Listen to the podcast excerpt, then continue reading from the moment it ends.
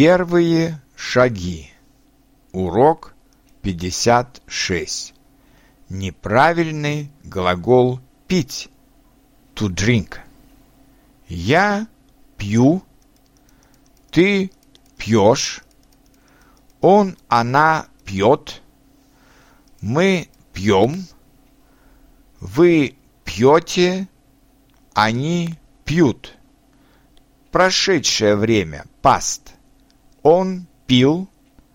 Она пила. Они пили. Будущее время. Future. Я буду пить. Ты будешь пить. Примеры.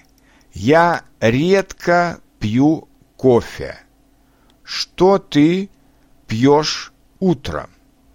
Она пьет кофе каждое утро. Вчера она опять пила кофе.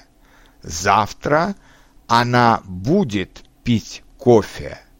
Мы пьем шампанское на Новый год. Что вы будете пить, чай или кофе?